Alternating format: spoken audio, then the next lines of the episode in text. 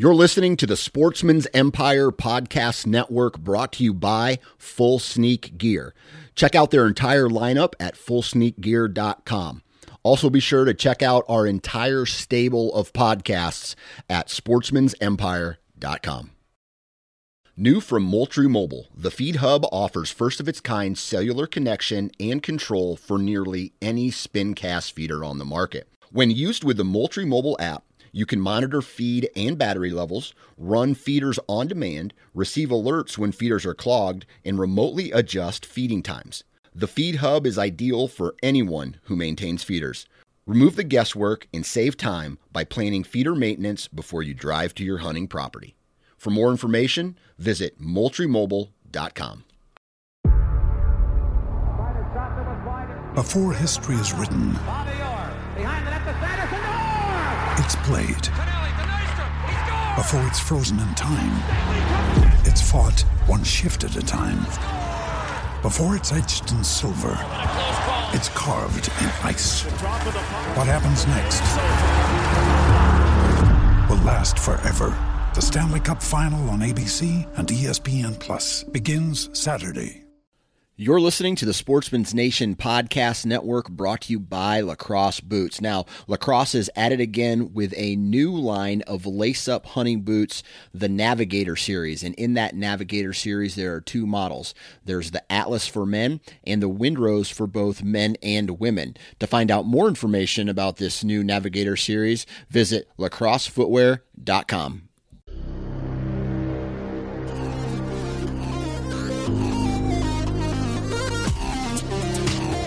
Welcome to the Transition Wild podcast, brought to you by Expedition Archery. I'm your host, Adam Parr, and you're listening to episode number 49, where we talk with Ben Guttormson on hunting pressured elk. Hello, and thanks again for tuning into the Transition Wild podcast, the number one source for Western big game hunting.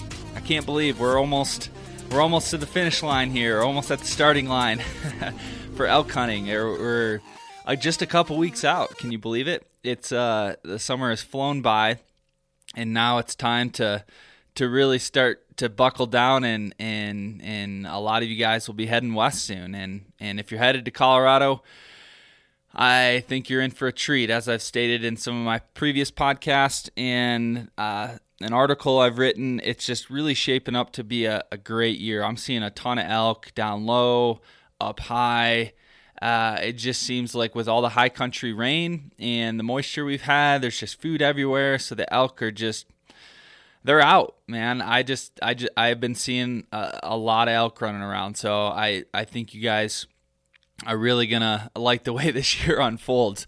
Uh, speaking of elk hunting, I want to talk about bear hunting. Uh, the Colorado Parks and Wildlife for non-residents they've lowered the price of a non-resident bear tag to somewhere around like a hundred bucks. I think it's it might be like ninety five, but it's really cheap. So if if you are you know archery elk hunting, um, you know it's a good way to put some extra meat in the freezer, do your part for some conservation, some some predator management, and you know it, it's really not a ton of money. So it might be something you look at for you know picking up in in addition to your elk tag. So just kind of a public service announcement there.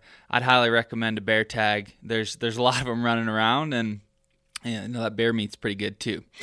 All right, I'm not going to waste any time. I want to get into today's podcast because this is a really really great episode. Um, you may have heard of our guest today. Uh, he's been on a number of podcasts, and if you just Google uh, Ben Guttormson.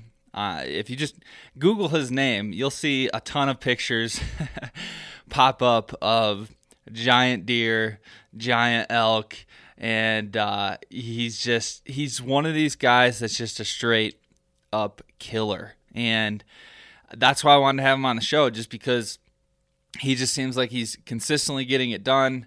He um, you know, he's out there hitting public land and and you know a lot of over the counter units that that you know you and I are the average guy is, but he just seems to be able to get into a lot of good elk hunting and you know we're really just picking his brain today on you know what what his strategy is, what his tactics are, um, you know, different tools that he uses, how he scouts, how he actually goes about hunting, how he tries to find different pockets, all this stuff. So it's it's really really good information, and it it hopefully will get you pumped up for your hunt here soon, uh, in, in just a matter of a few weeks. So I'm not going to waste any time. Let's let's not mess around anymore. Let's get Ben Guttormson on the line. Before we begin, today's episode is brought to you by Expedition Archery, manufacturer of the world's finest archery experience. Expedition bows combine aerospace level quality, innovative designs, and a fluid feel serious hunters demand. Test drive one today at your nearest archery retailer and view their full lineup at expeditionarchery.com. Why settle for status quo when opportunity and adventure awaits? Make your next hunt an expedition. All right, and we're live. Ben Guttormson, how you, how you doing, man? I'm good, man. How are you? Doing well, doing well. How's everything in the land of Montana this summer? What you been up to? It's uh I've been busy. Um we've uh me and my wife had our second child in April. Um I got a two and a half year old that drives me crazy most of the time. um it's kind of like their specialty, their wheelhouse. Oh yeah. And then um trying to juggle all things work, family, play, everything. So yeah, and you still got to find some time to uh, get on the mountain. Yeah, I and I haven't I haven't uh I mean usually by this time of year I got most of my cameras out and stuff like that and um I have yet to yet to do any hiking so I've got I'm rocking the dad bod this year. I'm uh I'm getting getting getting the sympathy weight off this fall hopefully. You're So, prepping for late wife, season. Uh, yeah, exactly. Got to stay warm, and you know what? It's a great survival kit. Exactly. That that Exactly. that little bit of a gut, you know, that'll that'll keep you alive for you know more days than a skinny guy in the mountains if No you get kidding. lost or Hey, something. pro So, tip, pro tip, Ben. There you go. now, do you do you run a lot of trail cameras usually? Is that kind of your your thing? You're you got a bunch of Um, sites up. It's yeah, it's it's definitely definitely um, you know in Montana they recently changed the law when it comes to trail cameras during season, and that's really encouraged me to use them more because I I've started to see the benefit of them. Um, and you know the problem with having multiple trail cameras out, i if they're not legal during season, is it's a mad rush to get them all pulled before Mm. season starts. Yeah.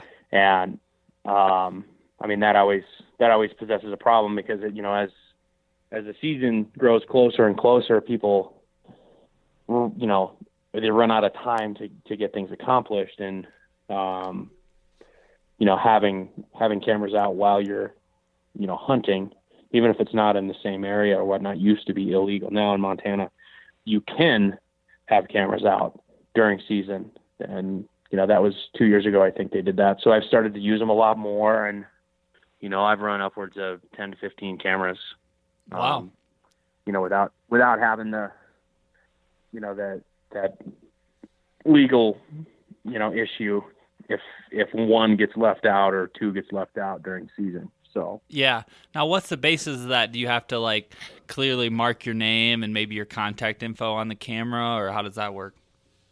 No, it, it and this this was this was the old law. Um, essentially, my interpretation of it was you you know, and and based on the verbiage was that you basically you can run cameras all you want, but once hunting season starts, you have to have them out of the woods. Huh. Okay. And recently they kind of went back on that a little bit and now they've removed that that camera law. So now it's legal to run cameras throughout the season. You know, they just can't transmit. They can't be of the transmitting style that that send images or give email or phone, you know, updates. yeah. Cell cameras. Yeah, exactly. So Got it.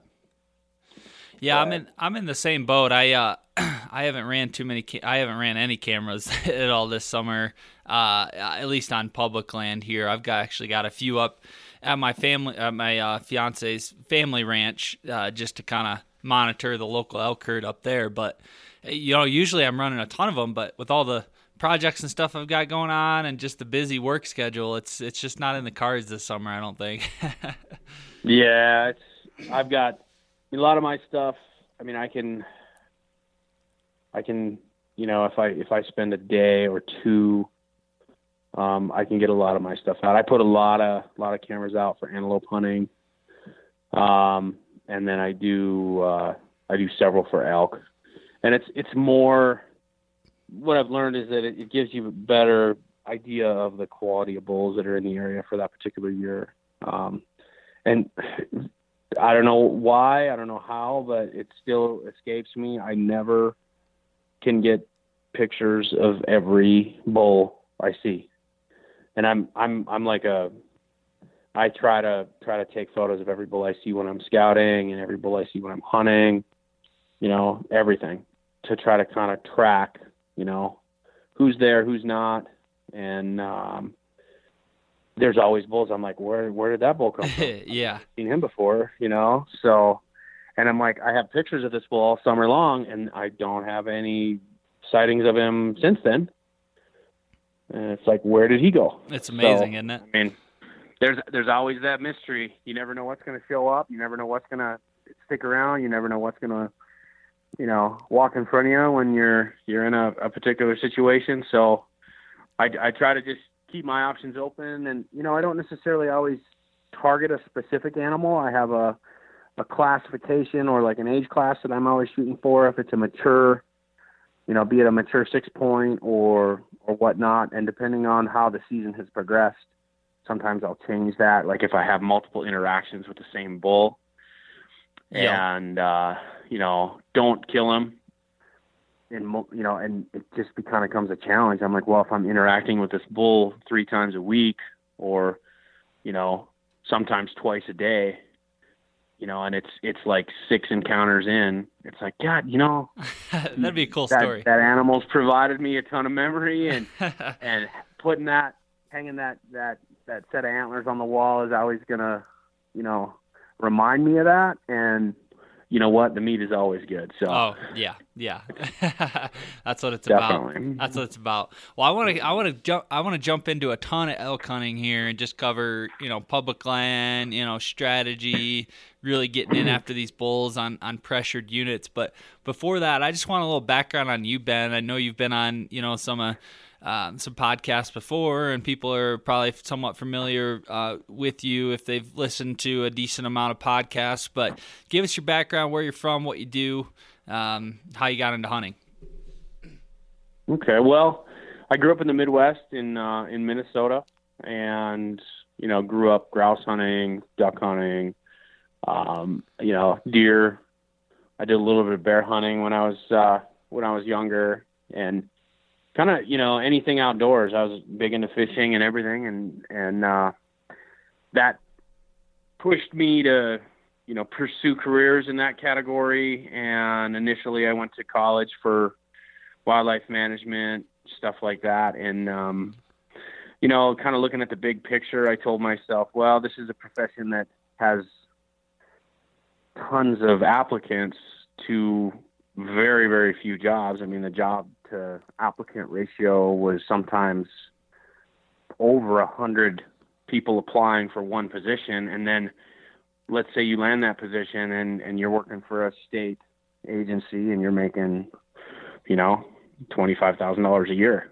Yeah. Unless you continue on your education and get a doctorate, and you know you got to be really well connected to kind of work your way up that ladder, and it's it would be it would have been very enjoyable to continue to pursue that, but also you know there's there's things that come into your head, and, and you know, I don't think I've ever talked about this on other podcasts, but when it comes to being able to enjoy what you're doing and live comfortably, kind of go hand in hand. And I tell people all the time that I'm fortunate to be working where I am now because I still get to be involved in outdoors, outdoor products, you know, um, working in the hunting industry and I'm involved, I'm heavily involved in what I'm passionate about with my work, and it also allows me to make a good living. So, um, and you know, to to your question, um, I work. I'm a I'm a sales representative for a large uh, sales and marketing firm that's based out of the um, the Ohio um, area, and we've got we've got sales representatives all over the country. We've got two different divisions, and um, I was fortunate enough to to kind of work into into the position I'm in, and I I mean I love what I do, and it affords me time of field. It you know I I know the products in and out, and I mean there's nothing more I don't think a guy can ask for. So you gotta love but, that. Yeah, I remember talking Yeah, to you at the exactly. I mean- shows. I remember talking to you at the shows this year, and you're like, you know, you kind of, you kind of can set up some of your visits and your sales trips to kind of maybe scoot over on some public land at the end of the week or scout out this area. Well, you know. yeah. I mean, it, I'm very fortunate in, in where I live because, um, I mean, I'm I'm in a I'm in a hunter and fisherman's playground. I mean, my Yeah. my territory is Montana, Idaho, Wyoming. I have a little bit of Western Oregon. I've got, um, or not Western, excuse me, Eastern Oregon, and then Western, North and South Dakota. So, I mean, I can drive anywhere in my in my territory in my dirt, and and there's something there that you know can be done, you know, from an outdoor standpoint that is is right up in in the category of things that I love to do. So. Oh yeah, oh yeah, very cool. Well, how did you? uh, So you first got kind of started hunting back in the Midwest and and fishing and kind of growing up in that lifestyle. When did you move to Montana? Was this a number of years ago? Yeah, so I've been in Montana since uh, the spring of 2007, Oh wow. um, and I moved. I moved out here to pursue my my passion for at the time. Kind of my main wheelhouse was I I loved mule deer hunting, um, and I I started hunting the Badlands of the Dakotas, and put. Uh, put quite a bit of time in and, and just loved the openness and how how unique the terrain is and uh, you know every everything about it and you know I, I would for for work I would I would get to places like Fargo living in Minneapolis the suburbs of Minneapolis I would get to places like Fargo and be like wow you know I'd be giddy because I'm only like four and a half or five hours away from you know the Badlands Yeah. you know, it's just a it's just a short drive. I mean, it's and at that point in time, I mean, I don't think I had a girlfriend or anything that was really holding me down in terms of home. No, no wife, no kids, and I started kind of talking through my network of friends. Some of them were older, married. Some of them, you know, a lot of them were, you know, my age. You know, in my early twenties, and and I kind of said, okay, let's let's start looking at this this opportunity, and um, lo and behold, something something came about in Bozeman. I, I had been working, you know, heavily in the archery side of things, working in shops, um, running, you know, the departments for the Sportsman's Warehouse at the time, and you know, helping do store sets, and they were growing rapidly, and and I fell into a spot where I was able to move to to Bozeman, funded by my the company I worked for, having a job, having the means to, you know, stay in a hotel for a couple weeks during our store set and find a place to live with like-minded people that were also moving to Bozeman, and I've been here ever since. So, um, it's uh, it's definitely a changing place here in Bozeman right now, but still a, still a good place. And um, I don't know, I'd like to be a little more rural. Um, than what I am now. I'm kind of right on the outskirts of town, but you know, still in town. I mean, I can I can shoot in my backyard, my you know, my bow out to about 80 yards, 85 yards. So I've got that going for me, which is pretty fun. Heck yeah. Um, but the the developing around me is encroaching on that, and I think it's just a matter of time before that gets shut down. So Yeah. well, I've heard I've heard Bozeman's just getting crazy, uh, along with a lot of places in Colorado too. It's just kind of the the West is is is getting discovered, and people want the beauty, and they love that work play lifestyle, and and I don't blame them. You know, Yep. we we all transplanted for Yeah. sure. It's just it's just like you said, it's growing rapidly. exactly. So So what? Uh, So what what do you what's on tap for this fall? Are you are you planning on doing uh, elk hunting in Montana and, and some other states, or do you usually just stick around closer to home? I I actually I've retired from from bow hunting altogether. Um, nice. I'm uh, I'm giving it up. Um, I'm in the process of buying a boat, and I'm just going to go fishing. So. well, this podcast no, is done. Um, yeah. um, so I, I am kind of I'm kind of scaling back. I mean, I've I've uh, I've had goals set for myself in terms of uh, of of what I wanted to accomplish as a hunter, and I've been really fortunate because I've been afforded a lot of time. I've been able to do that, and I really enjoy time spent in the woods. And I'm actually, you know, I'm I'm gonna put more time into, you know, helping friends. I'm, I mean, don't get me wrong. I'm not gonna spend all my season just out there shooting stuff, but I mean, one of my favorite things to do is to have close friends come out and hunt with me. Yeah. And seeing them experience that first experience with a, a big bull elk in the field or you know that that shot opportunity that happens um, i still like my alone time you know when i when i'm kind of in a you know a mode to kill myself um, but you know i've got a friend from the midwest that's coming out this year from michigan um, i think he's he's hunted elk you know, maybe once or twice, but never really had any really good encounters, any close encounters.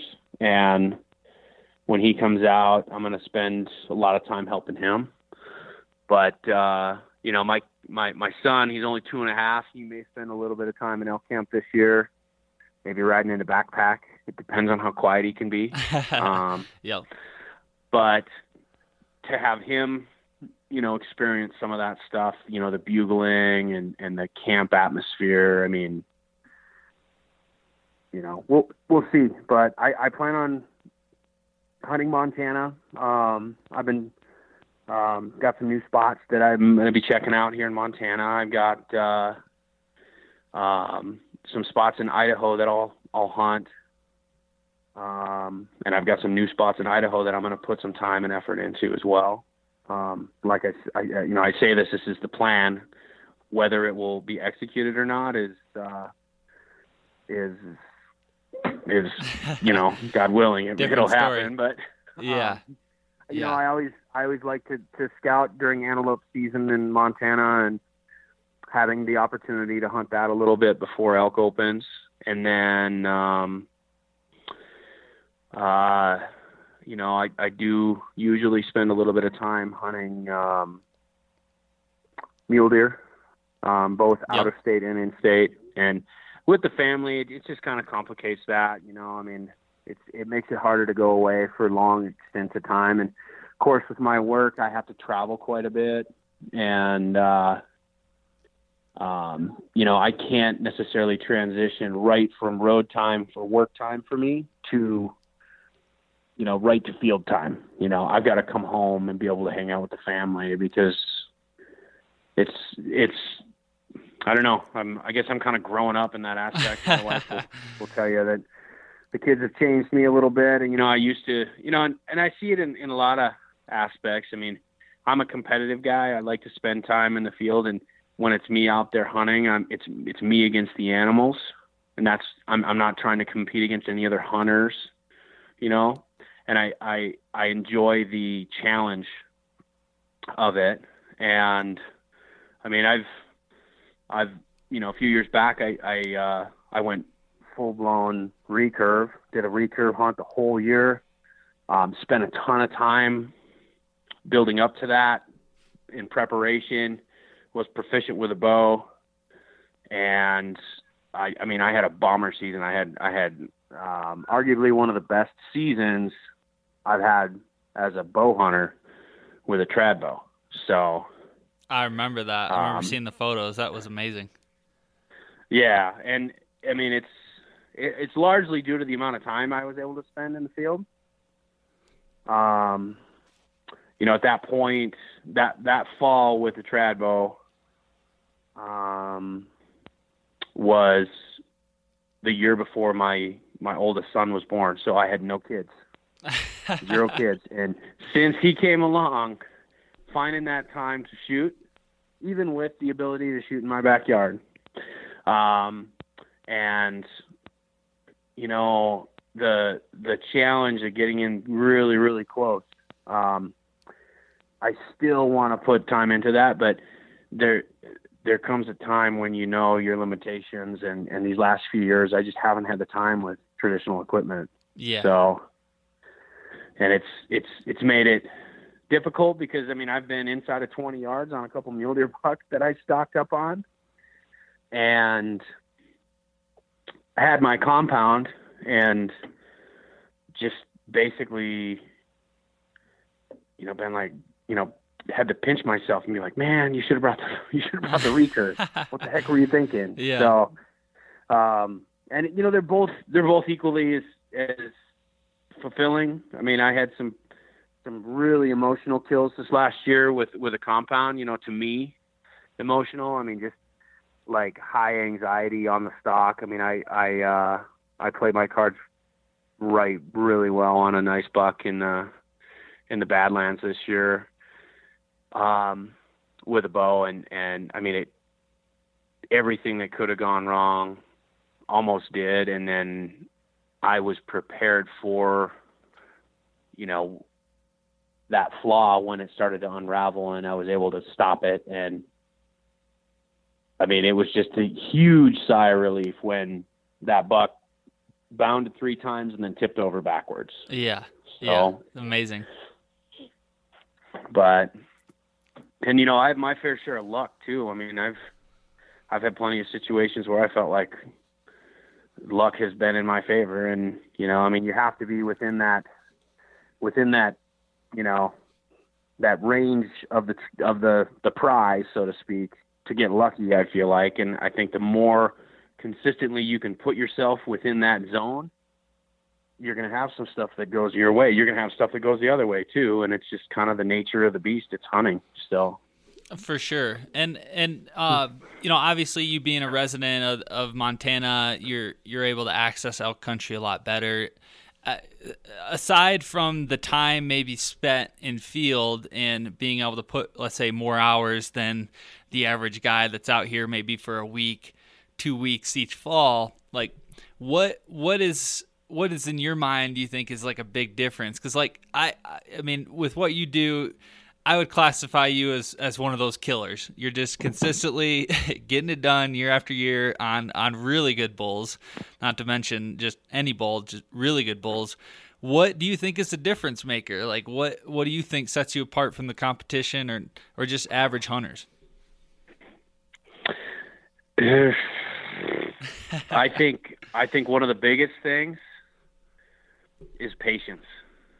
Um, I mean, there's there's numerous times when um, when I I'm I'm presented with an opportunity and I'll pass on that opportunity because I know if I wait, there'll be a better opportunity on that same bull. Mm. You know, as as just an example, um, if you over pursue and bump an animal, you've basically bumped him out of a, a, a potentially a habit that he's in that where he's fairly predictable.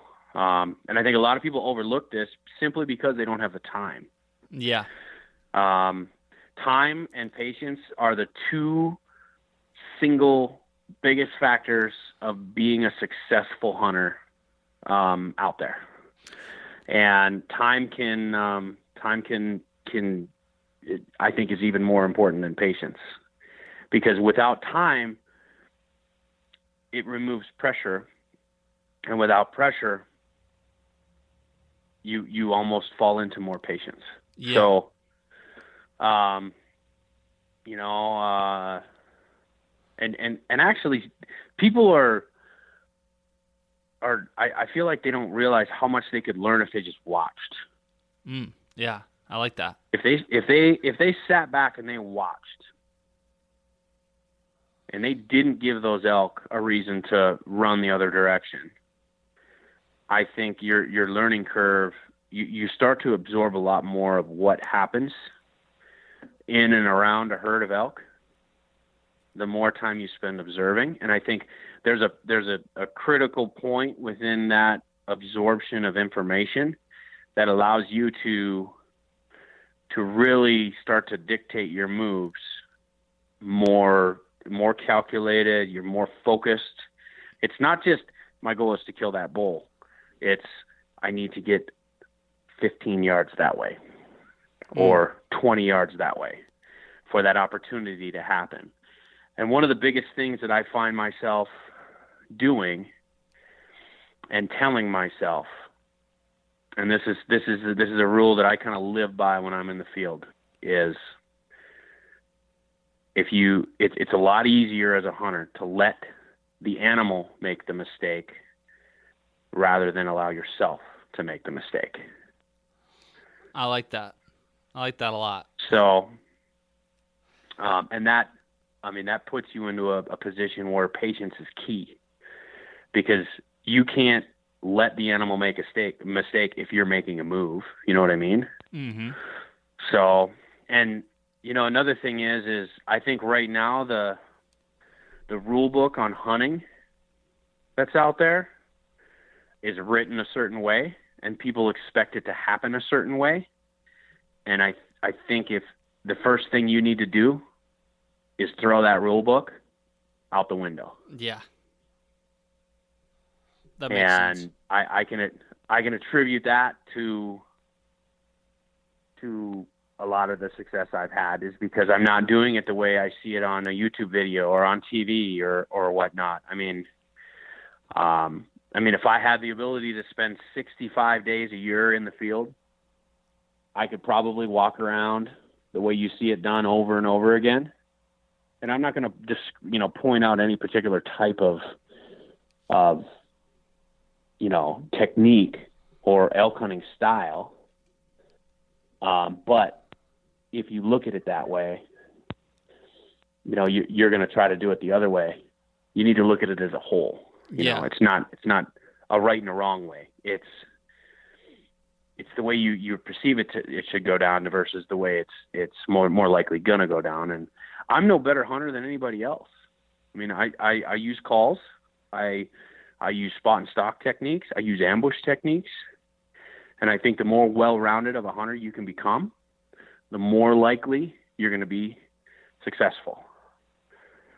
So I like that. I like that. Well, I like I really like the patience thing because I remember my first year, even second year elk hunting, it was always just my forte to just bomb into the timber and bomb up that mountain. And I got to get to this mm-hmm. meadow or you know I got to be to this spot before first light. And I remember many a times bumping bulls out of their beds either going in and getting too close or going in the dark and and disturbing them.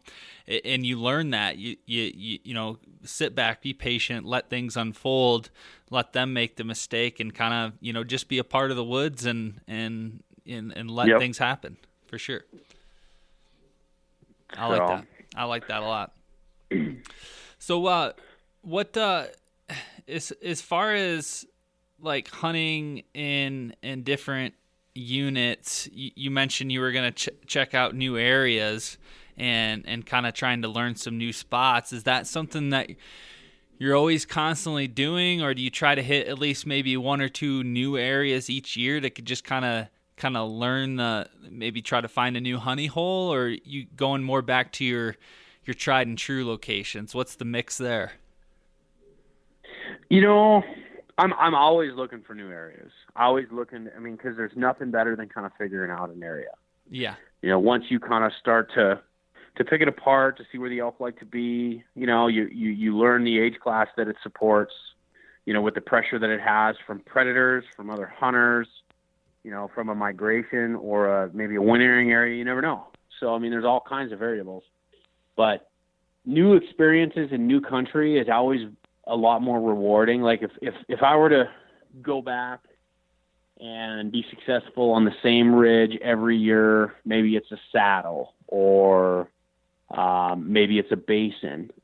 Um, you you start to lose your sharpness. I feel like and one of the ways that, that I like to do that, I'm always looking for new areas. I'm always looking to hunt new areas. Elk are, are elk. and there's a lot of consistencies from area one to area two, and you might see elk do the same thing or, or you know, move the same way through through a particular area. And um, there's nothing more rewarding than going into a new area and, and having success. Yeah. So trying to figure them out. I'm always looking, and and basically, that's, I mean, I'm constantly searching. You know, I've I've hunted um, some similar areas the last two years. Um, or no, I take that back. Last year I hunted an area I was familiar with. The year before that, I hunted an area that I was unfamiliar with. Um, the area before that, it was back to the area, one of the areas that I'm I'm fairly familiar with, and you know, having a having you know m- you know like Idaho fairly close for me. I mean, that's always nice because I can experiment in Idaho, and then you know if I have an opportunity and I want to capitalize on it, my season isn't over. No, I you like know? that. Yeah. And there's nothing. I mean, there's nothing more bittersweet about filling your tag than the end of your elk season, and that's one of the things that I've enjoyed the most is spending the time and putting the effort in, and uh, you know the the whole you know trophy or success or whatnot. I mean, it's it's more a chess match between you and you know the animals and how they, they move about. It's it's I don't know, man. It's I've started to appreciate it more. I'm not hunting for anybody else. I'm not I'm not hunting to to be better than anybody. I'm I'm hunting for my own personal enjoyment. You know, the same reason that I really loved to go duck hunting when I was a kid growing up. You know, there's nothing cooler than sitting in a you know a, a, a small pass on the end of a, uh, a a lake in national forest and hearing ducks coming from behind you to come land in the lake in the morning at first light. You know that whistling wing. I mean, that was so cool to me, and and the different things you experience as part of that. Um, it's it's more than an Instagram post to me, I guess, which is it seems like it's Oh, more on, and more Ben. going that direction. Do it for the gram, man. Come on. right. so I saw I saw patches that said that um, that were made, and I mean, oh God. I should have bought like a stack of them to hand them out to all my friends. That, Hand them out at ATA. right? Yeah. or, or at one of these these functions that these brand functions that's like you know just yeah it is what it is so let's not go down that wormhole today Well, you're you're you're doing it for the right reasons, and, and I admire that. There there is a little too much of the showboaty stuff, and, and and you just seem like the guy that you truly enjoy it. You love the wildlife, you love the lands, you love the water, you love the animals, and you just love the experience, and that's and that's what it's about. And we need more of that for sure. There's not enough people doing it for those reasons. I feel like.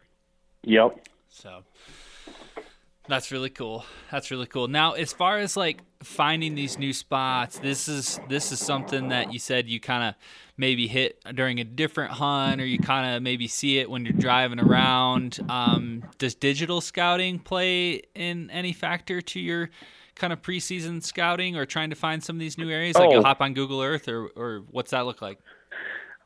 absolutely yeah um you know the the the the information that's available to to somebody that's going to be hunting is is ridiculous. I mean um you know and, and not specifically in in any category not a, not not necessarily an elk or antelope or deer. It's just it's just there. It's it's everywhere. And if you take the time and and put the effort into learning an area and sometimes it's the little details that separate a, a good area from a great area or a mediocre area. Sometimes it's it's the simple skyline ridge that prevents you from seeing a lot of territory from the road.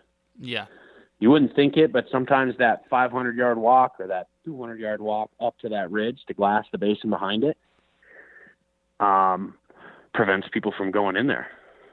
So, and another thing is, is people, you know, have this mindset. Right now, there's like this backcountry craze going on, and um, I think it's it's a little overdone because you know you're you're you're not going to be at your your best physically because you wore yourself out on the hike in.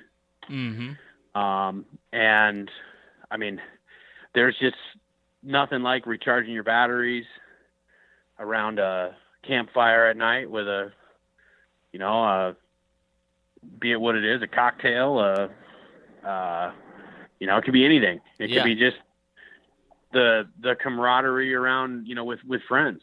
So I like that. I like that. What uh so what do you, what are you looking for in in these particular areas? I mean, it, it seems like access maybe maybe you prefer maybe not the backcountry 10 miles in, 5 miles in sort of thing. Maybe you're looking for more day hunt stuff, but um, what kind of terrain are you looking for? Are you looking for something that maybe is hard to access? You got to cross a river, some some barrier. Uh, are you Yep. looking maybe I mean, for a sliver I mean, of things- behind private, or what's that look like? Yeah, I mean, those are all things that, that I think are, are key, you know, and hunting boundaries, like public private boundaries, is something that I've learned works really well.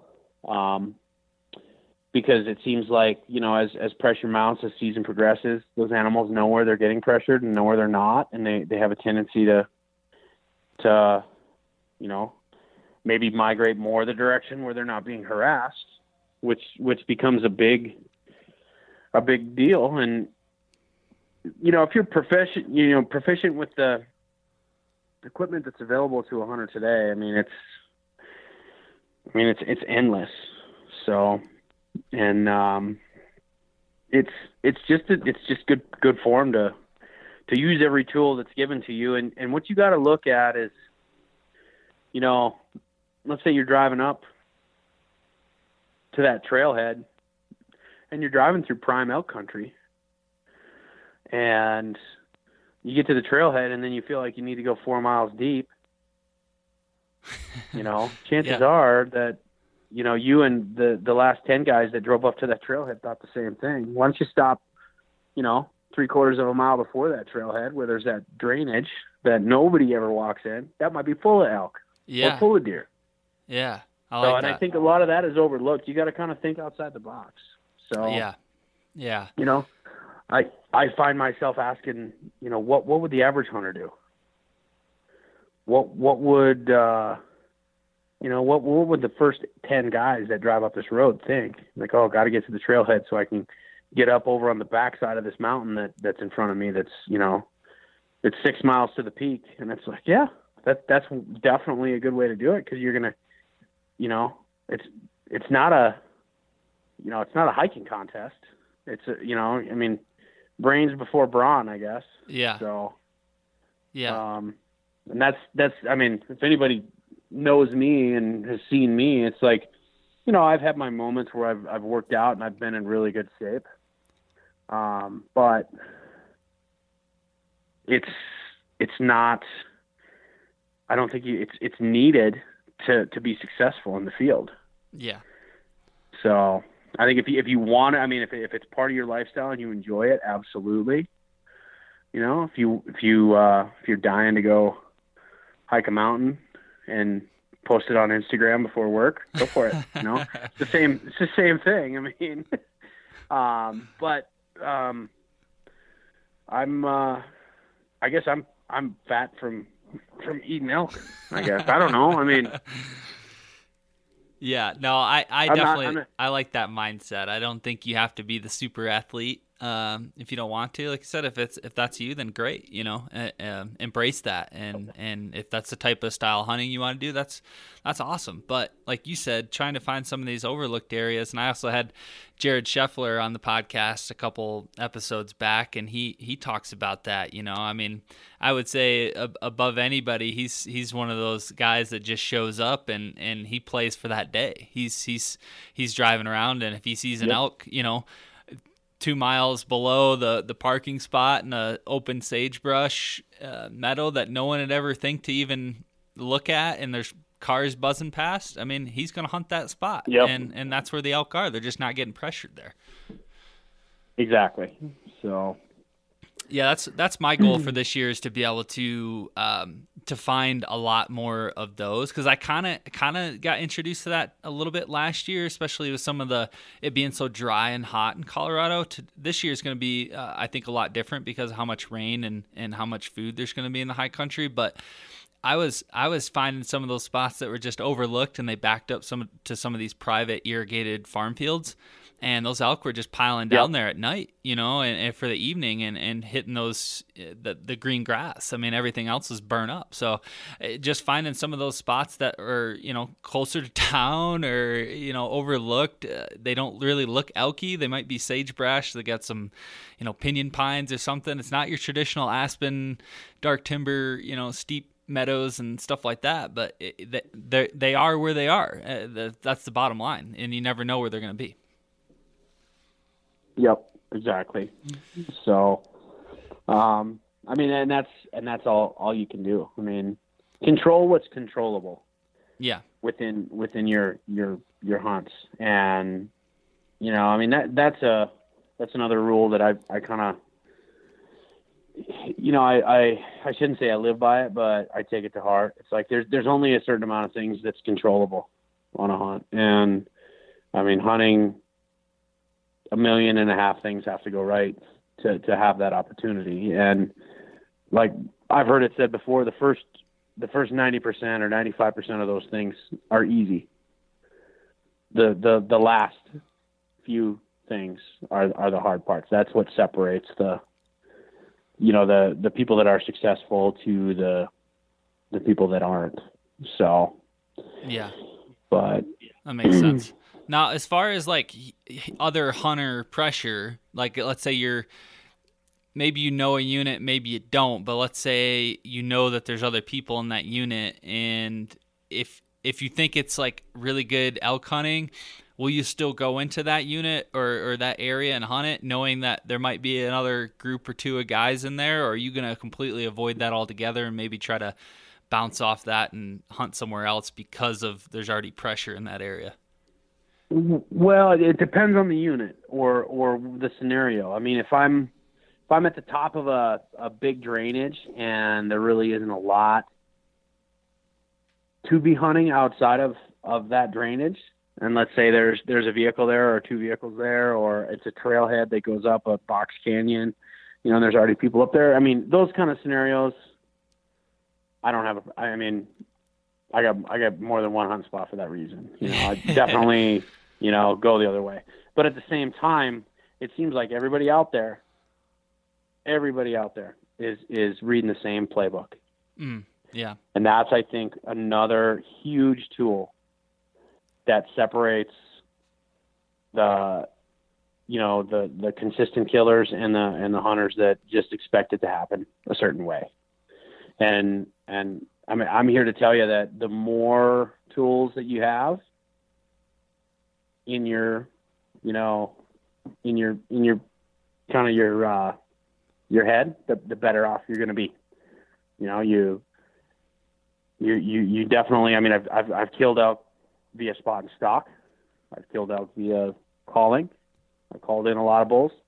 I've uh, you know I've ambushed bulls, and I mean those, those are the three primary versions. And if you can kind of hybridize them, even you know, and and and I bugle a lot to locate. If you can locate a bull, and then just work slowly, you know, slow and steady through a particular area, chances are you may you may run into you know the right the right bull the right time and, and be able to rip off a bugle and, and bugle that bull in well maybe if the wind is slightly wrong you don't want to give away your position because that bull is going to know he just has to go up you know, downwind and around to the downwind side of where you're at.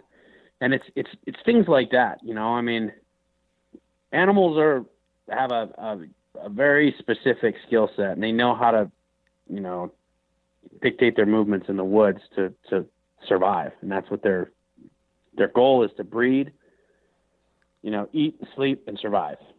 So, if you think of it that way, you simplify it. You think, well, my wind's kind of quartering toward that bulb. Maybe he'll come straight in. No, they're never going to come straight in. You know, unless you're hunting like the the the Bar Non Ranch in Montana, or you know some you know highly prized piece of private land where the elk never get harassed by hunters. You know that's what you see on the on the on some of like the old videos, like the Primos or like you Yeah. know stuff like that. Those bulls are are basically. I mean, they're Farm raised. they might as well be. yeah, I mean, and they're not. They're still wild animals, but Yeah. they just don't have the. I mean, a bull on public land. You got to look at it this way: a bull on public land probably is called to in a in a high pressure area every day. Wow. Yeah. Yeah, for sure. And you got to think by day five of that season or day ten of that season, what is he? What's going through that bull's head on on that day? It's like, oh, he he, he wants to fight. You know, you definitely hit little windows within the the cycle of the rut and the the assertion phase of dominance, or you know, you have those scenarios where you have a bull that's moved, you know, six miles away overnight and he's in a new area and you know say he beat up the last six bulls he fought right? Or he postured off or he bugled off. Um, that bull probably is pretty callable in that scenario but you don't know that. And when you're when you're hunting high pressure i think you're going to call a lot of bulls that don't have a lot of that experience in. Even if it's just to check it out, you know. I think I think a lot of the bulls that I see, and I'm not saying calling is bad because I've called in bulls. I've I've done it successfully a number of times. Um, it's just learning that interaction, learning how it works. You know, the, the probably the average bull that's killed by a uh, you know somebody calling it in is is probably a two and a half year old bull. You know, Yeah. Yeah. They're just I mean, not educated yet. granted, you definitely can call big bulls in, and I've, I, I mean, I've, I've had success at that too. But it's, it's the right scenario, the right time. Um, you know, it's everybody's that's hunted elk a number of years has probably been in one of those situations where the the herd, two herds run together, and you got bulls screaming, and, and they're trying to sort everything out. You got satellite bulls going and it's just a means of getting in close, staying concealed, and you know preventing your wind from drifting into the herd. And then maybe it's that one bugle and all it takes, you know. And Yeah. I I had a buddy of mine out with me last year, and that's that's what the scenario was. Sam Soholt, um, he's a he's a public land advocacy guy. He's got that public land bus that a lot of people follow him he came out with me last year into one of my camps and um it was exactly that. I mean, we had a bunch of bulls that were just screaming their heads off. And it was in the morning and and they were they were sorting out the details as they were heading back to bed and there was this one bull that was considerably larger than the rest and it was probably 25 to 30 cows and probably 7 or 8 bulls Wow. and it was just constant. And um, we let them. I, I kind of had a, a figure on the direction they were going, and I said, "Let's get down here. I think they'll go down here. Our wind will be good here because it's low and it's there's cold water that flows down this basin from springs all year round. So and and there wasn't much for wind that day, and um, we got down there and we were hoping to intercept. We were we were pulling the ambush card, and uh, it came to the point in the morning where the, the elk were comfortable. They hadn't been harassed. We'd listened to them for two and a half hours bugling, and we were in a good position. And they bedded. And uh, one thing that I've learned with, with calling, especially in high pressure areas, is that when you call elk that are on their feet, they're a lot more likely to, to go the other way than come toward you. But if you can if you can stay on the edge of the herd, let them settle down, and you get that occasional like, hey, I'm you know, I'm I'm, still here. the king of this herd bugle from the bull. That's that's kind of running that group of cows. If those cows bed down, you put yourself in a position with that bull to really call him in.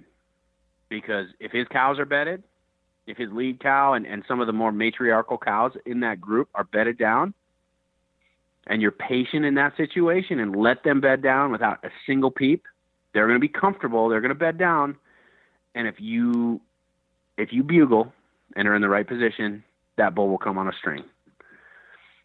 Really? And that's what that bull did for Sam last year. I said it's it's 9:30 in the morning. We've had eyes on this bull since 6:30. Um, now we're like in his bedroom. He's he's bugled probably six or seven times from 100 150 yards away. I'm like, you slide on the downwind side of this hill towards him, but stay downwind, and I'm gonna go upwind. You know, our I mean, me looking at the bull, the wind is coming from left to right, kind of angling at me. So he slid downwind, I slid upwind, and that bull basically, I bugled. He bugled back from a bed. You could tell because it was kind of like a half-ass bugle. Mm-hmm. Um, you know, he wasn't in a good lung volume position to really give it a strong bugle. And I, I moved a little. I broke a couple sticks. I started raking a tree, and that bull just came walking in on a string right by Sam, like 18, 20 yards. Yeah. And he was able to, to make the shot. Um, that that whole video, um, he, he he recently uploaded the video. I think it's onX is is hosting it um, on their YouTube page. And I mean, I don't take credit for that, Han, or anything like that. It wouldn't have happened if, if Sam wouldn't have made a shot and everything like that. But I mean, just learning how that scenario breaks down, that's a little bit of the detail and the story that's behind that um, that interaction. And and it's it's utilizing patience, you know, maybe a stalking skill set first because you're a lot less likely to bump animals with that hunting technique. Um, and then we actually use the calling aspect as a last resort because our, uh, basically the, the the elk had started to bed and get comfortable for the day. They were out of the the heat. They were in the shade, and they just didn't quite make it up onto the face that we were on far enough. They were bedded on our on our bench, and the shot was made. And I mean, the bull died right there. I mean, it was it was pretty cool. And That's so cool. uh, check that video out. I mean, it's it's uh, I will. it's it's pretty cool. So I definitely will. That's that sounds badass. I I actually had kind of a similar scenario last year when um, Dan Johnson from Nine Finger Chronicles and his buddy Ryan came out on the very first day. We we we basically had a bull bedded up on this ridge, and I knew he was bedded because he'd an- he'd answer us like every time I'd throw out a bugle, but he he just wasn't moving. You know, it was like kind of late afternoon and and we kind of pushed into the dark timber. I could tell he was up on this ridge or on some sort of flatter point up above us. So we pushed in. I got him set up in this in this meadow, and uh, I just backed down the hill and I started raking branches, cow calling, bugling, and and that bull finally just had enough, and he he finally got up and came down and was going to kick somebody's ass, and uh, Ryan Ryan ended up shooting him, um, hit him in the shoulder. We didn't end up finding the bull, but it was just a it was just a really cool scenario to see all that unfold and like to be in that position because that was really my first time really calling in and interacting with a bull like that, and, and that was something so Yep. special. It was so cool. Most of the time, I, I'm a silent guy. I'll, I'll I do some calling, but like if I can get in without um, without calling and uh, without alerting them there, just because I know it's public land, it's over the counter, they're getting hit hard. Like I'm just gonna move in silent. That's most of my strategy. But last year was different in that particular scenario, and it was really really cool. Yeah. No, I mean, it's it's one of those things when you start to see stuff work, it makes you want to kind of throw it out there all the time. And there's nothing more satisfying than interacting and fooling an elk, speaking his language, Yeah, you know, so to speak. And um, I mean, I think that's why it's such a uh, it has such a heavy influence on technique and you know that that proverbial playbook that everybody uses, you know hmm because it is it is the most rewarding but you know at the same time stalking one is pretty cool. Getting in close is is a lot of fun. Um, without that animal knowing you're there um, you know i mean i'll say this i, I mean elk are elk are kind of remind me of cattle when it comes to how well they're in tune with their surroundings. Yeah, you know, I, I I sharpened most of my spot and stalk skills on on animals like antelope and mule deer, and a lot of times early in the year when I'm hunting those those antelope, uh, it reminds me of how important it is to you know stay out of sight and everything else. And and you know you you I mean one one of the one of the bigger bulls that I've killed um, came out on a hill across a draw from me that was all sagebrush all the way down the hill with sage all the way up the other hill with sage um, only about 30% of my approach on that bull was behind something like a bush or a uh, like a juniper or something like that. Pretty open. And I was able to just slowly walk right at him. And every time he would hold still, I would stop. If he was if he was preoccupied feeding or drinking or whatever it was he was doing, I would I would slowly, you know, one step at a time. And I I got in and I got into like 45 or 50 yards of that bull and um you know, that was I mean that was like a 340 big 6 by 6 had never seen that bull before, had scouted heavily in the area. He just showed up.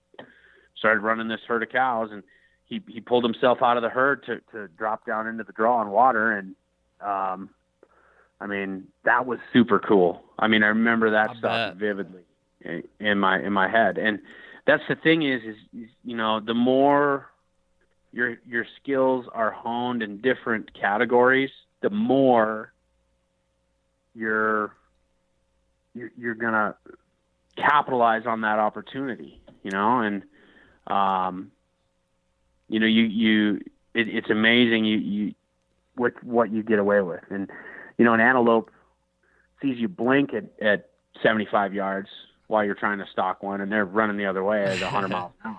Yeah. you know and and if you start to see that you know you always want to push that envelope. And that was one of those things. It was kind of a make or break. It was a fairly aggressive move on my part. But having that experience from from you know hunting that way before really made it work Yeah, I I found I found that you can get away you can get away with a little bit more if if they're not if they're not already on you, if they're not alert, if they're not already if Oh, they're yeah. not already busted. Yep. Um, but if if they're feeding or like you know, I've had the same scenario. I've had a couple bulls out in the middle of a field and and just the amount of movement that you can get away with, they're just not as wired. You know, most people I think heading west, they're from the Midwest, they're they're hunting whitetails and everyone knows how wiry those are and and they're just in tune Yep. to every little thing especially in these you know michigan pennsylvania those states where they're constantly getting hunted. But um elk it's just uh, they're bigger animals. It just doesn't seem like they're as in tune with their surroundings and maybe some of that's just to do with their their herd animals and their kind of used to movement but they just you can get away with a lot more I think for sure. Yep. Yeah absolutely so Now, what's what's your strategy? Do, do you change it up from early season to the rut? Like as far as maybe what you're doing, uh, do you ever sit any like water holes? Are you doing any like stationary overlooking meadows? Just ambush stuff in the early season, then you kind of more interactive calling more towards the rut. What's your take there? You know, uh, depending on the country I'm in, I mean, I hunted some some of the breaks um, in 2018. No, 2017, and the breaks of of Montana are you know rugged in the sense that it's it's a lot of ups and downs, a lot of deep ravines and coulees. Um, it's it's different from the mountains in the fact that it gets a lot hotter, um, and water becomes a, a something to take into uh, consideration because the mountains of Montana, uh, every draw typically has water running down it. Mm. You know, it's it's it's not a, a, as precious a resource as it is out in the plains in in the the breaks country. And I did. I, I have utilized some ambush locations. I, I've had some some really good bulls come by me on on water holes, and I've had some good friends kill really nice bulls on water. But you know, every scenario being different. You know, if you have an area that doesn't have much for water for several miles, and then three drainages in a row that have water, the elk probably aren't going to hang out where there's no water, where they can be over in the, the other drainages that have water, because you know elk are big animals; they need water. It's it's not it's not something that's just not around. You know what I mean? Yeah. so it's it's it's critical to their survival, and if if the feed is there in those other areas, they have really no reason to be in areas where there's no water. So, I mean, you know, you take it as it is. You get down to states like Arizona and New Mexico, and it's it's kind of the opposite. It's like the water is the holy grail for everything in certain Yeah. areas. Desert. So, and you know, I, I'm not sure what uh, you know. I I have hunted Colorado a couple times, but it's been several years, and what I remember is is big mountains, you know, big drainages with with water running down almost every one. So yeah, yeah. unless you unless you get on like a really high mountain plateau or something like that that you know has all the right ingredients with limited water. I mean, that would be a scenario where water would be key, but that's about it. Yeah, yeah, yeah. Now, uh, Ben, I just want to like, I want you to maybe walk us through and envision and, and give us like maybe a, a good synopsis of maybe like one of your just locations that you've had success in the past or areas that you're familiar with and, and describe the terrain and, and like why why are these elk there? What type of terrain are they in? Why do you like this spot? Why have you had success there? Like what's just give us maybe like one scenario or one area where like this is why these elk are there. This is why it's such a good location.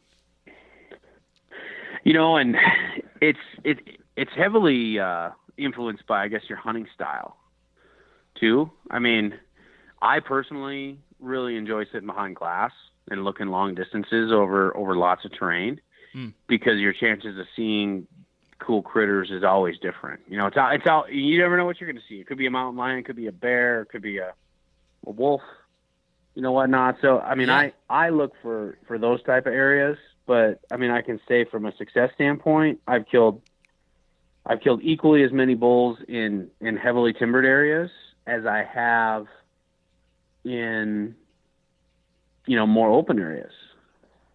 And the reason I like open is because it it, it allows you to utilize some of the skill set like stalking and stuff like that. It, it kind of it opens up more opportunity. Yeah. You know, when you're hunting heavily timbered areas, it's awesome. You you get that interaction, but on those days when there's no elk calling, uh, no elk bugling, I mean, you get kind of discouraged. And and having a positive attitude about a particular hunt is is I think critical to being successful too. If you're being negative and, and you're there for the, you know, the only reason you're there is to kill to fill your tag, you're you're not you're never going to enjoy it yeah. you're you're going to be working against yourself. And I think if you if you learn to embrace and enjoy the you know the what what goes into the hunt, the pursuit, and then you know at the end the payoff of a of a of a filled tag is the benefit of a full freezer. All that stuff is great, but you know I I've I've packed tags home. I mean everybody has, and I'm not discouraged by it. I'm, you know, maybe around this time of year when I go on the in the freezer and I'm digging around trying to find an elk steak, it might be kind of make me crabby. But I mean, Oh yeah. all in all, it's it's uh, it's just one of those things. It's it's tough to it's tough to say that there's there's a better area or a worse area. I like the glass, but a lot of guys, you know, would prefer. And and I think you have the you know the opportunity to kill bigger bulls in more timbered areas because sometimes that little bit of extra motivation that's provided by that giant bull um, that you that you don't see. You know, where whereas a visible bull, a big six point that's 350, that gets seen by 10 guys. Oh yeah, there's a 350 bull in that drainage. You should you should hunt it hard Yeah.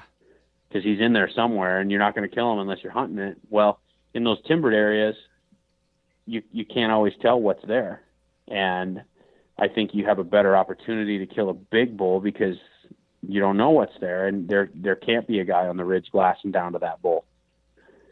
You know what I mean? Sense. Yeah, it makes sense. It makes a lot of sense. Yeah, that's where I, where I'm at. So, where I do a lot of hunting. You just you just can't do a ton of of glassing unless it's way up at tree line or something. You know, like most just the way the the the terrain lays out, and I think that's why uh, it keeps a lot of people from from going there. It's rugged as hell, uh, for sure, but like it just it's just not conducive to a lot of glassing, and I'm trying to.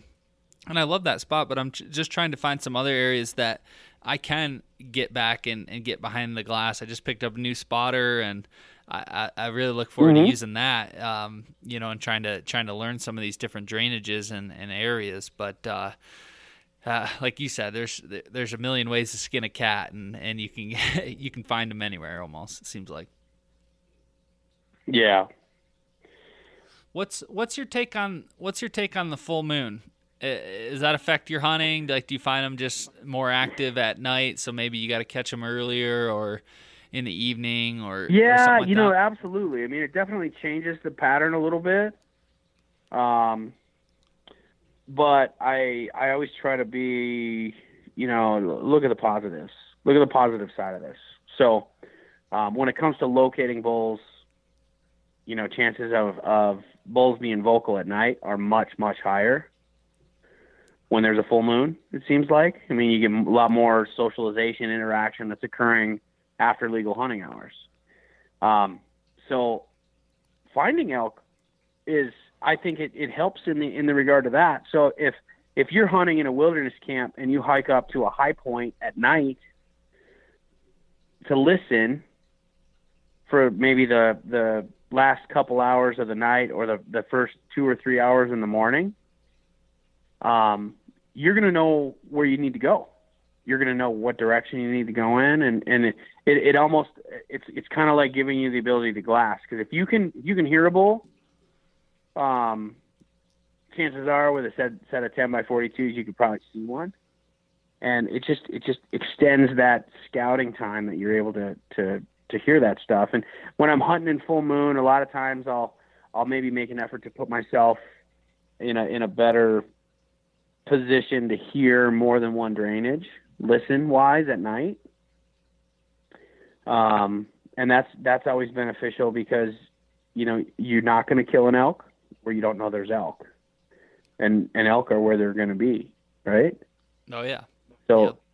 you you you really have. I mean, you, you're stricken to following where they go, and if you don't know where they are, I mean, you don't have a game plan.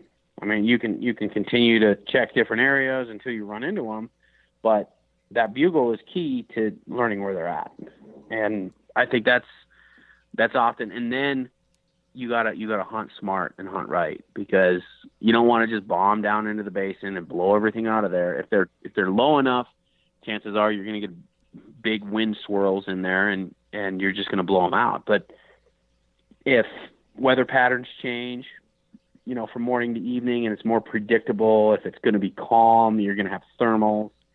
And if you look at it that way, use those things to your advantage and work in and work downwind, maybe right around the time that those elk are going to start to be getting out of beds and, and moving around. And you put yourself close as an animal starts to kind of get up and meander around and move around, you're you're that much closer to being successful. And I think the patience part of it becomes key. So um, that's constantly what I'm always doing. I'm always looking for where elk are. Either I can hear them or I can see them. Whatever I can do to, to find out where they are. Because if I drop into drainage A and I have no clue that they're in there, or drainage B and they have no clue that they're in there, I can, um, you know, put the time into the right drainage, the right area. Because I'm not going to be successful if I'm hunting in a drainage that doesn't have elk. Yeah, yeah. Well, I think that's a that's a big part of uh, you know having Jared Scheffler on the show too. It's just like he plays for that day, and he's very visual on on knowing that there is elk to go after. You know, he's made a lot of mm-hmm. rookie mistakes, and we all have. Just like I said, bombing into an area and you wear yourself out, you end up blowing stuff out, or there's nothing there to even be seen. And and if you really just step back and, and look and watch and listen use all those those tactics, you you can put the odds in your favor, and you're you're more efficient, and you're just having uh, increased odds of, of success, which is which is huge. It's everything in, in elk any hunting, but elk hunting in particular. Yep, yep, exactly. Well, what I'm hearing from you, Ben, is so, like just a just a synopsis on everything is is is really the patience, and and that's a learned a learned skill, and and also just it, seems like you're a you're like the mass you're, you're like the seasoned uh, business consultant, you know, that that you can come into an organization and, and you've got a solution for this problem, you got a solution for that problem, you've got a, you know, a way to, to tackle that, and it just it seems like you you've you've been in the game long enough, you know what you're doing, you've got a you've got a tactic and you've got a tool for every little thing that's get getting thrown your way and I think that's what we're all striving for but with with you talking about yeah. that and, and and really learning that I think that's that's what I'm taking away from all of this. Yeah. And it's it's not something that came to me overnight. It's not like I was born a, a successful elk hunter. I mean you gotta you gotta have patience. You gotta be able to put time in and effort in. I mean I I I was thinking about it um the other day and I mean I've had seasons where I've struggled I mean everybody struggles I'm not I'm not, you know, flawless in, in my, my elk tag cutting execution. Um, and, and people got to realize that you're not going to be good at it until you spend a lot of time doing it. And that's kind of, I mean, I mean, I've hit a point where I've kind of figured a couple things out and I've made some really big strides in, in my technique and how I look at situations. And, um, I think I've, I've hunted elk 11 years and I think I've, I've taken nine elk Wow, so, impressive, dude. Um, Seriously. Yeah, and, and I have had I've had a couple seasons. I've had one season where I, I doubled, and um, so I mean, my first year were like every other year. My first year I came to Montana, I killed, and then I think the next year or maybe two I didn't, and then um, and then I killed the following year, and I killed the next year, and then I mean it's been like six or I think six years in a row now. I'm going wow. on. So, um, and it's I mean it's it's not going to happen every time. I mean, the way you're gonna you're gonna be successful is time. Um, I, I figure I have probably 15 days of hunting in per bull that I've killed. So it's it's not like it's an, an overnight deal, but I've spent a lot of time and you know sacrificed a lot of vacation time from work during elk season to be better at it. And um it's it's it's a it's a calculated structure. I've, I've figured it out. And I I think that the the time thing is is is most important. And the second thing is is um is the time that I'm able to spend. So yeah yeah for sure well this is all good stuff Ben this is uh, this has got me just my head spinning a million miles an hour. I can't wait to start checking out some new areas and and start diving Definitely. into the season. This has really got me uh, jacked yeah, up. Yeah, for, it's, right for... before season really oh, starts yeah. too. So it's, um, I mean, guys are starting to kind of get the itch and thinking about getting cameras out. So hopefully, I motivate some guys to to put some some good effort in. And man, I mean, I mean, scouting is is the most important thing I feel like when it comes to um, you know, putting an animal down. And I think the more time you scout, and that's the other thing is, is scouting is experience too. Yeah. Yeah. You know, the more, the more time you spend scouting, scouting is key to me and it's, it's been critical to my success. And, um, I think if you, if you wait till, you know, a week before season and start scouting, I mean, it helps, but not to the extent of actually putting boots on the ground in the areas you plan on hunting. So yeah, yeah. Hundred percent, hundred percent. Well, all good stuff, Ben. Well, I appreciate you coming on the show. We'll have to have you back on for some sort of follow up episode at some point, just to tell us yeah. a good elk story and and uh, get into some further Definitely. rabbit holes. But I've really enjoyed this. This has been great, and uh, really look forward no, to Adam, next time. I appreciate you having me on. Thanks for thanks for reaching out. It was uh, it was fun. Yeah, yeah. Anytime. We'll do it again soon. All right, and there it is, another episode in the books. Big thanks to Ben for coming on the show. I really enjoyed that. That was a great episode, and I hope you guys uh, took a lot of things away from that as well. It just seems like Ben Ben just really knows how to get it done. That's all I can say. And, uh, you know, hopefully you can apply some of what he does to your hunts coming up here in just a few weeks. So, again, hope you hope you guys enjoyed that. And we'll, we'll try to keep content like that coming down the line, um, you know, as we dive further into hunting season. So, uh, if you are headed out to Colorado here in a couple weeks, make sure you go to transitionwild.com subscribe, and I will send you the Colorado Beginner Elk Hunting Guide for free. So if you need some last minute advice, tips, uh, you know, scouting information, all that stuff, go to transitionwild.com and get yourself the Colorado Beginner Elk Hunting Guide. Lots of good information in there uh, for new and you know seasoned hunters. So go check it out. All right, I appreciate you guys being with me on, on this episode. Thanks again to our sponsors Expedition Archery, Skull Brew Coffee, and Outdoor Edge Knives. Again, appreciate you so much. Thanks again for tuning in. Have a great rest of your day, and we'll talk to you soon.